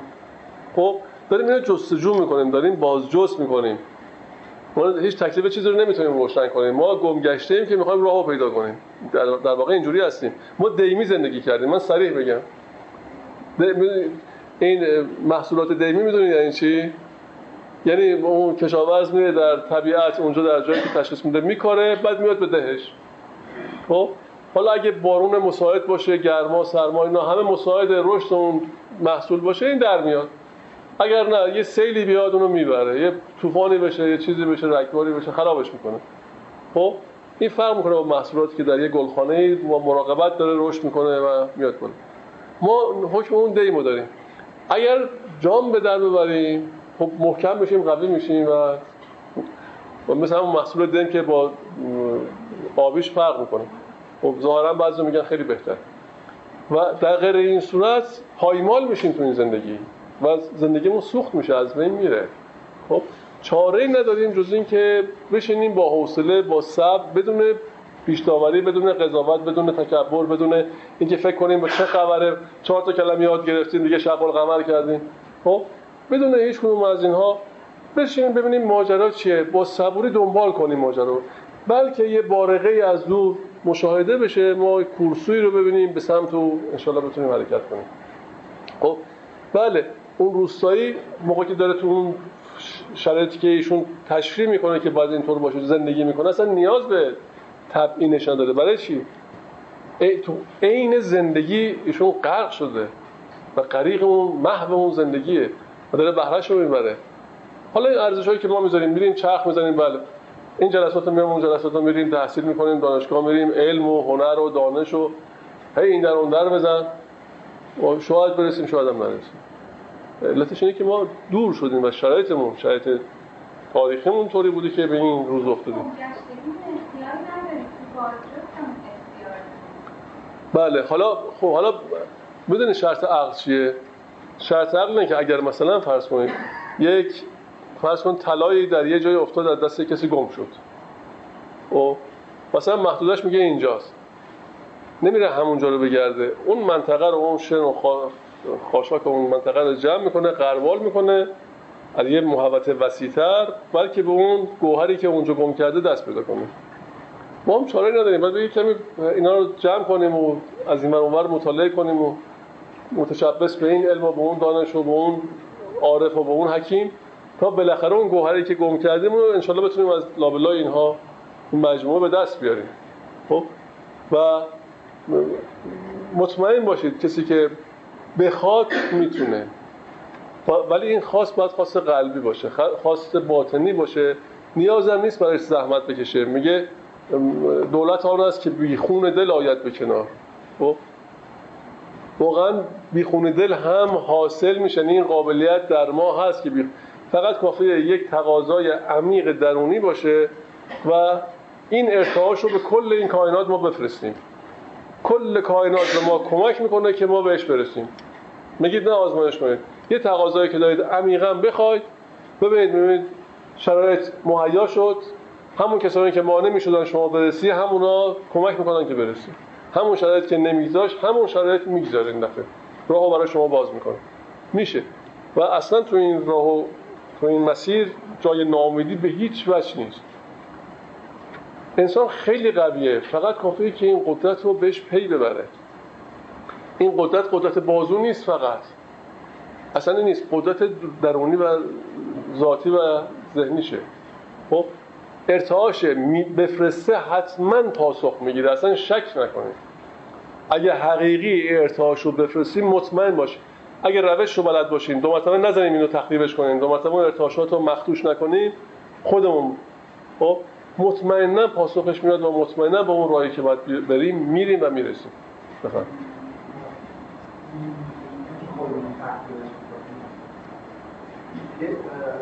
بذار به ما اجازه نمیده که برگردیم خودمون به خودمون. شما میفهمید که تقدیمش نکنید.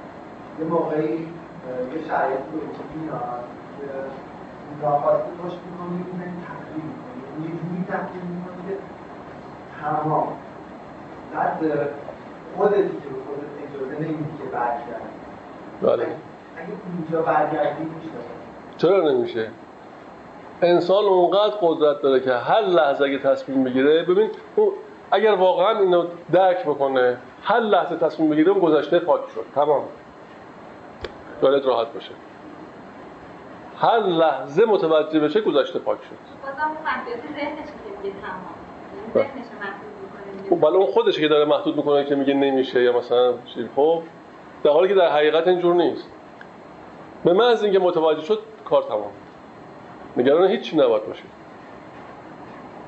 خود اگه کسی با وجود این که یه رفتاری رو اشتباه برای چیزهای منفی خودش رو می‌کنه، تصمیم بگیره از یه جا که به سمت خرد و حقیقت بیاد، تمام اون چیزی رو که به عنوان منفی وجودش بوده به حکم خود اون حقیقت برمیگرده و عین فیض میشه براش. احسن، همین.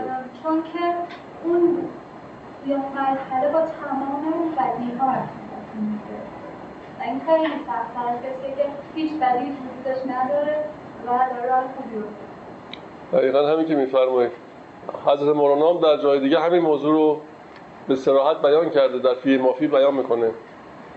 اتفاقا تمام اون چی که ما منفی تلقی میکنیم در اون فرد ناگهان یه چرخش میکنه، همه مثبت میشه.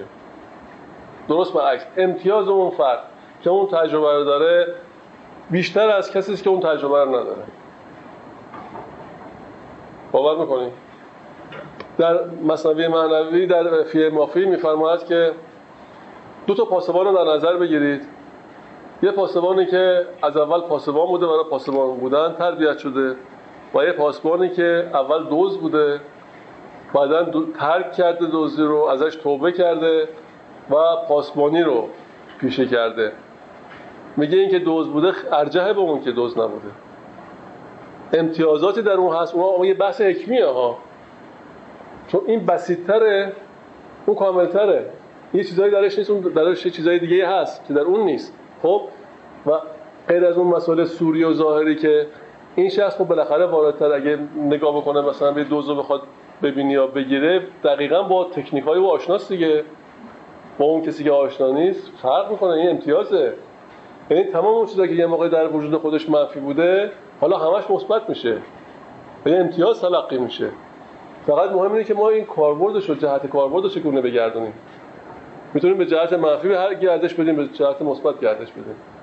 خب اون بهره‌ای که از اون ماهیت گرفته میشه مهمه و اون جهتی که پیدا میکنه مهمه. و الا اینکه آدم تصور کنه که چون مثلا یه خطایی کردم حالا دیگه از این به بعد دیگه هیچ، اصلا این صحبت ها نیست. تا فهمیدی تمام، اصلا نگران هیچی نباش. اینکه احتمالاً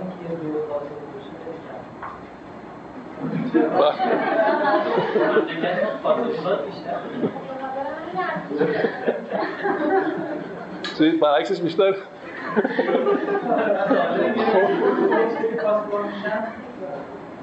بله.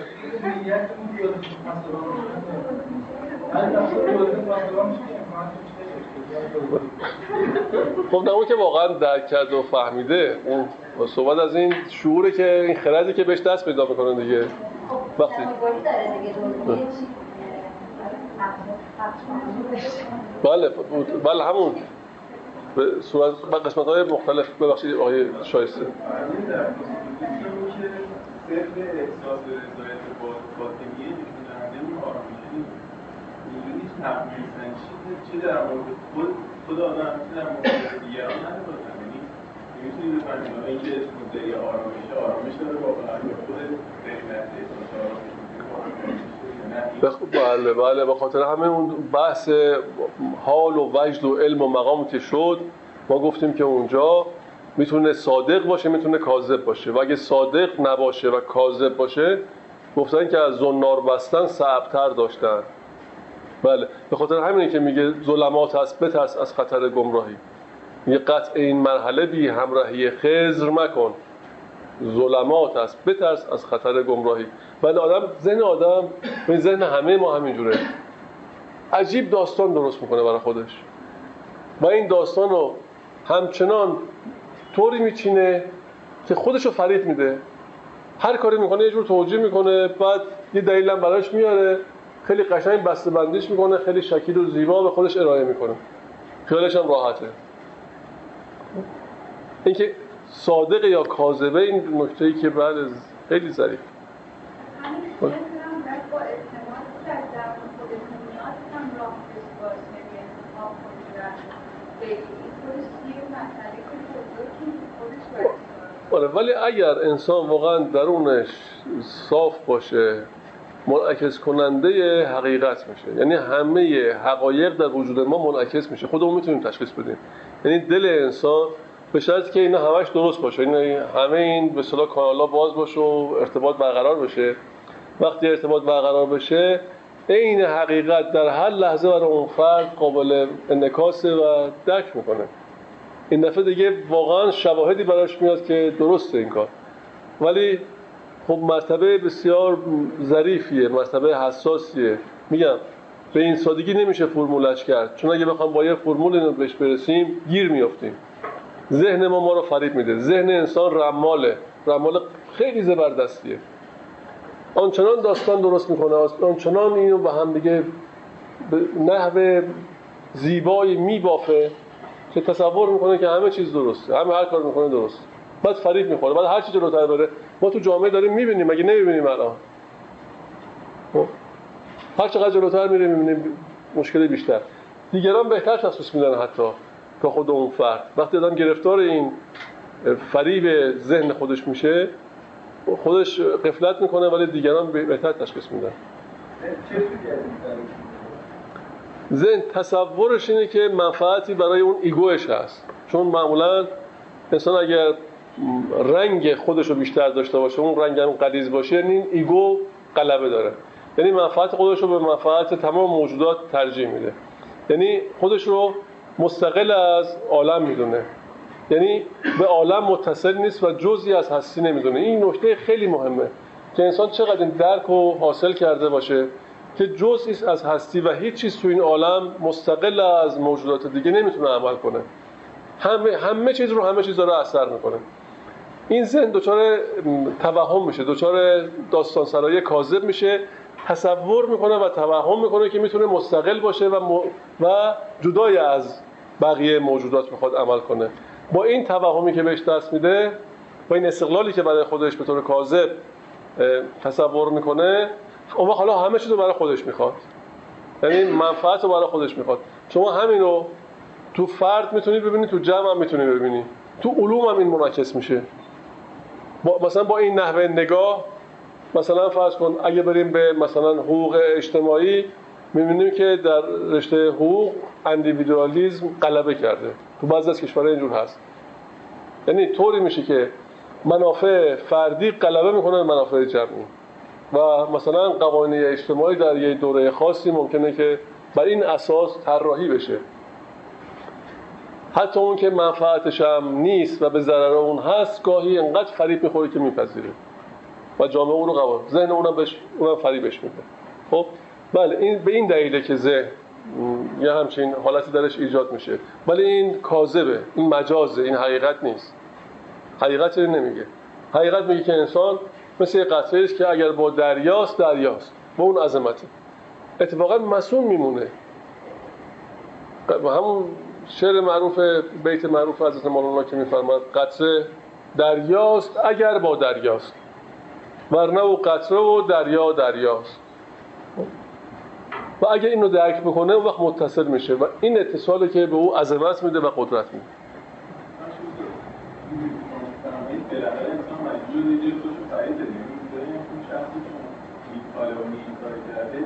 هر آدمی مکتوم خیلی بالاخره مجبوری که این دو قبول کنید که این مونه، یعنی این مبنی سندش ندارید، بالاخره مجبوری ریسک قطعیتی نداره، مجبوری کار رو بپذیرید. آخه کسی که تعلیم ببینه اون وقت شرایطی برای سنجش پیدا میکنه. خب اون که تعلیم ندیده بله مبنایی برای سنجش نداره. اون وقت ظرایف زیاد هست تو این راه، یه پالسایی به ما میرسه، این تفکیکش از اون که نفس به ما این پالسو میفرسته یا این که اون حقیقتی که داره میفرسته از اون منبع حقیقی داره میاد به دل ما. خیلی چیزا میفته این کارو بکنم این کارو نکنم، مگه اینطور نیست؟ خیلی جایی که ما میخوایم تصمیم بگیریم دو دل میشیم، بعد نهایتش ممکنه مشورت کنیم با اشخاصی. تمام نکاتی که مطرح میشه همش سوری و ظاهریه، تمام چرت که انداختن و اتکا به همین عقل جزویه. پیش مشاور هم میریم همینه. یه مشاوری تو ایران ممکنه یه جور نظر بده، تو آمریکا یه جور دیگه نظر بده. برای همین یه مورد خاصا تو هر جا میری یه نظر دیگه بشنوی. اینا نسبیه دیگه. این به خاطر اتصال به عقل جزویه. ارزش‌های اجتماعی، ملاک‌هایی که هست توی جامعه‌تون، دوره خاصی که قرار دارید، بله اون موجب میشه که این تصمیم رو در مقابل یه چیز بگیریم. ولی یه حقیقتی وجود داره، دسترسی به اون حقیقت هم چه تو ایران باشه، چه در چین باشه، چه در آمریکا باشه، چه در هر جای این کره خاکی باشه، همه به یه چیز میرسن، چند چیز دیگه نیست. اون یه حقیقته. مشاهدات همه مثل همه. بفهم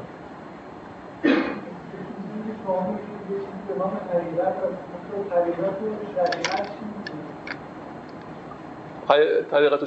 شریعت مواجهه بود که مدرده طریقات شریعت. بله بله اینا ادعا میکنه که اون طریقت. خب اونم ببین اگر بله طریقت متفاوته و شریعت هم متفاوته، خب و اونا میخوام ببرم مثلا تا حقیقت دیگه. راه ها متعدده ولی مقصد یکیست. اگر راه درست باشه آدم در مسیر بیفته اصلا هدف رسیدن نیست، هدف پیمودنه. کافیه که انسان در راه بیفته، همین کافیه.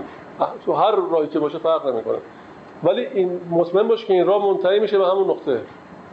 همین یه گویی که رسیده. به خاطر همینه میگن کسی که با عشق در یه مسیری حرکت میکنه و نمیرسه و یه جوری از اون مسیر باز میمونه یا مثلا کشته میشه، در حکم رسیده تلقی میشه. میگن اون فرد رسیده است در حکم. یعنی مثلا فرض کنید یک کسی تلاش میکنه که به یک حقیقتی دست پیدا کنه، در اینی که داره تلاش میکنه و مقدمات رو داره مهیا میکنه، با صداقت این راهو دنبال میکنه، وسط کار ممکنه که اصلا از این دنیا بره. خب همون تلاشیه کرده و همون نیتیه کرده و همون مسیری که علاقه داشته بهش برسه در حکم رسیده تلقی میشه. وقتی رفت رسید. خب مهم نیست که برسید به اون نقطه خاص، مهم اینه که تو این راه افتاده، تو این راه قرار داره. این که تو این راه قرار داد هدف رسیدن نیست، هدف پیمودن میشه. باید ولی تو اون مسیر گویی که رسید، گویی که تفاوتی در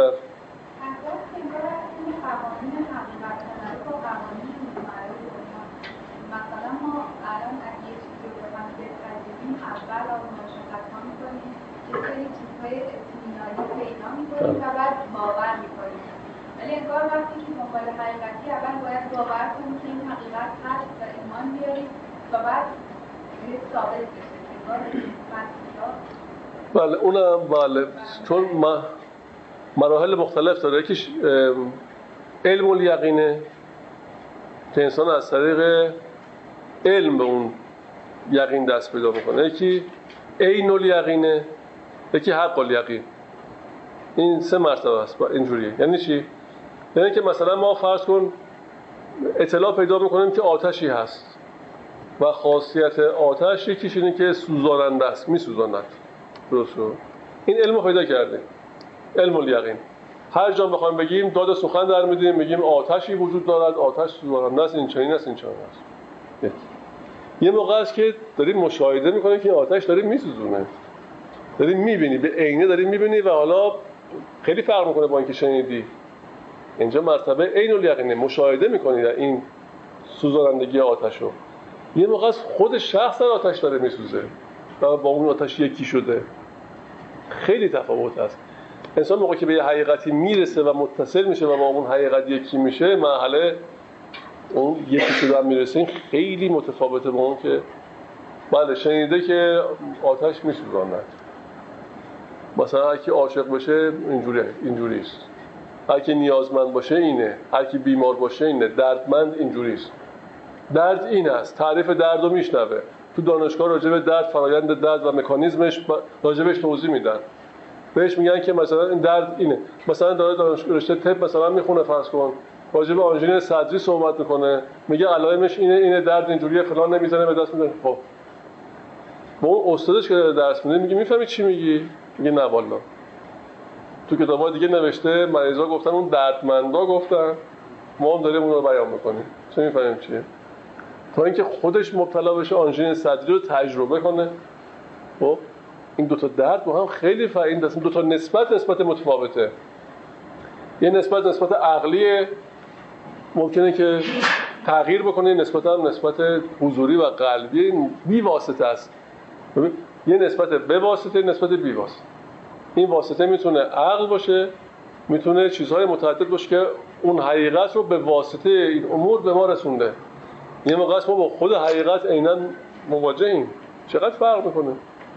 شما چیزی رو مشاهده کردی میای برای ما تعریف میکنی، یا تو کتاب خوندی میای تعریف میکنی. خیلی متفاوته. و بله اینا مراتبی داره، مراحلی داره، به این سادگی نیست. ظریفه، نکاتش ظریفه. فقط کافیه که ما بخوایم و با تمام وجود بخوایم و اگر خواستیم مطمئناً برای ما حاصل میشه. این جهل تبدیل به علم میشه. در این تردید نکنیم، فکر نکنیم پیچیده است، قامز دسترسیش مشکله.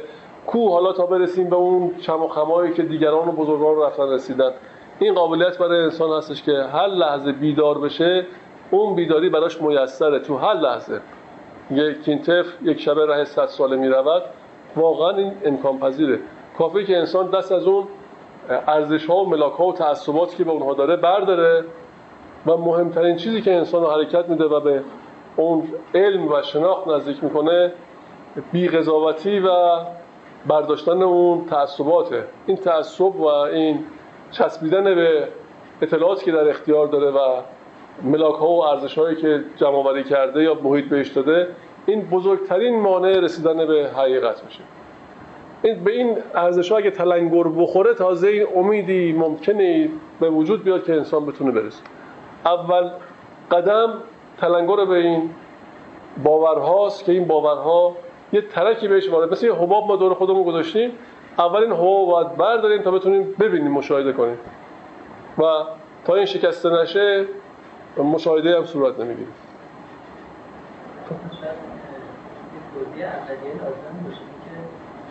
جایگاه این صحبتی که می‌کنه مثلا اگر بخوایم حقیقت پیدا کنیم، همه دنیا به ما کمک می‌کنه. این جایگاه این تفکر تو حکمت عمومیه. اگه بخوایم از دید فلسفی رو ببینیم، باشه مثلا هیچ وقت نمی‌تونه قابل قبول نیست. دقیقاً همین. یعنی باید ببینیم که ما می‌تونیم از دید حقیقت عمومی به حقیقت برسیم. با فلسفه نمیشه. فلسفه اصلا میگه مگه میشه؟ باید اول امتحان کنی، اول استاد انتخاب کنی. بعد حالا بده سر کلاسیش بشینی، بعد اگه به عقل دور در اومد بپذیری این مسیر اصلی که حرکت انجام بشه. حرکت که انجام شد توی مسیر دور خود مسیر میگه کجا باید بری. بله خود راه بگوید که چون باید رفت.